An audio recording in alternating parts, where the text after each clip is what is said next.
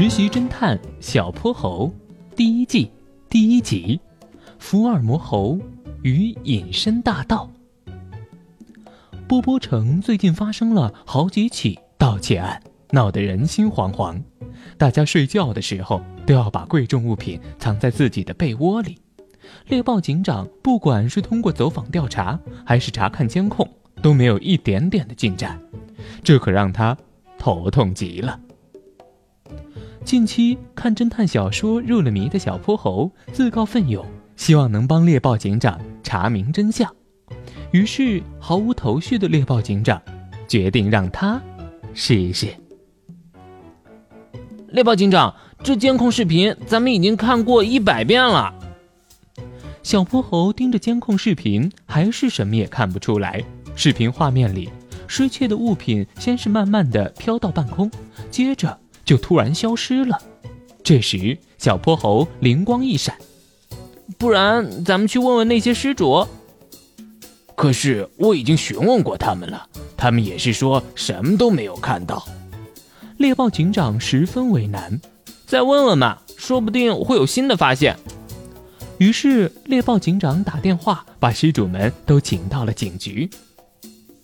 我们真的什么也没看到。被偷了五千块钱的河马爷爷哭丧着脸。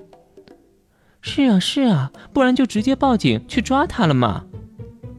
被偷了一串钻石项链的白兔夫人也非常着急。那你们有没有听到什么声音？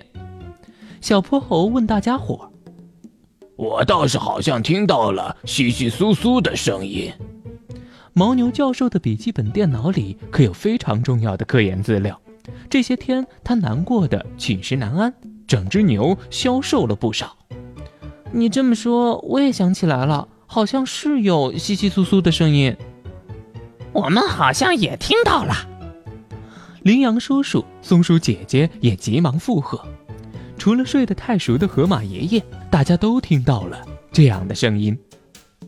有声音却看不到他的身影，难道他真的会隐身吗？小泼猴皱着眉，大脑飞速运转着。神探小泼猴破案，我最牛。咕哩咕哩！我想到了，波波城里会隐形的是变色龙小弟。想到破案线索的小泼猴激动地跳了起来。猎豹警长一拍脑门他怎么忘记了这个有隐身技能的家伙？于是猎豹警长决定设一个局。他先让哼哼猪拍了一张最新款智能手表的照片，发在波波城的公共论坛里。当然不能忘记加上定位地点，这款智能手表可是价格不菲，而且还是限量款。相信这个隐身大盗一定不会轻易放过，到时候让他自己现身，再来个瓮中捉鳖，就不信他还能逃得掉。夜里，猎豹警长和小泼猴躲在哼哼猪家里，耐心等待着隐身大盗的出现。嘘，你可别出声。哼哼猪睡得都要打呼噜了，小泼猴连忙推醒他，可不能让呼噜声把小偷唯一的声音线索给遮盖掉。嘶嘶！午夜时分，那声音果然出现了。埋伏好的猎豹警长和小泼猴的精力万分集中，生怕让他再逃了。这时，放在床头的智能手表慢慢飘到半空，微微动了一下，转眼间就不见了。五、四、三、二、一。猎豹警长挥了挥手，穿着玄教授特制仿生蜥蜴外套的小泼猴突然跳了出来。他其实就一直躲在智能手表旁边。受到惊吓的变色龙小弟不受控制的变成了红色，手足无措的站在众目睽睽之下。果然是你，依靠皮肤的变色可以把自己变得跟周围环境一模一样。看上去就像一团透明的空气。现在你还有什么话说？垂头丧气的变色龙小弟从怀里掏出了智能手表。猎豹警长给他戴上手铐，把他拖上了警车。变色龙小弟对自己的罪行供认不讳，还招供了被盗的赃物就藏在自己家里。抱着笔记本电脑的牦牛教授喜极而泣。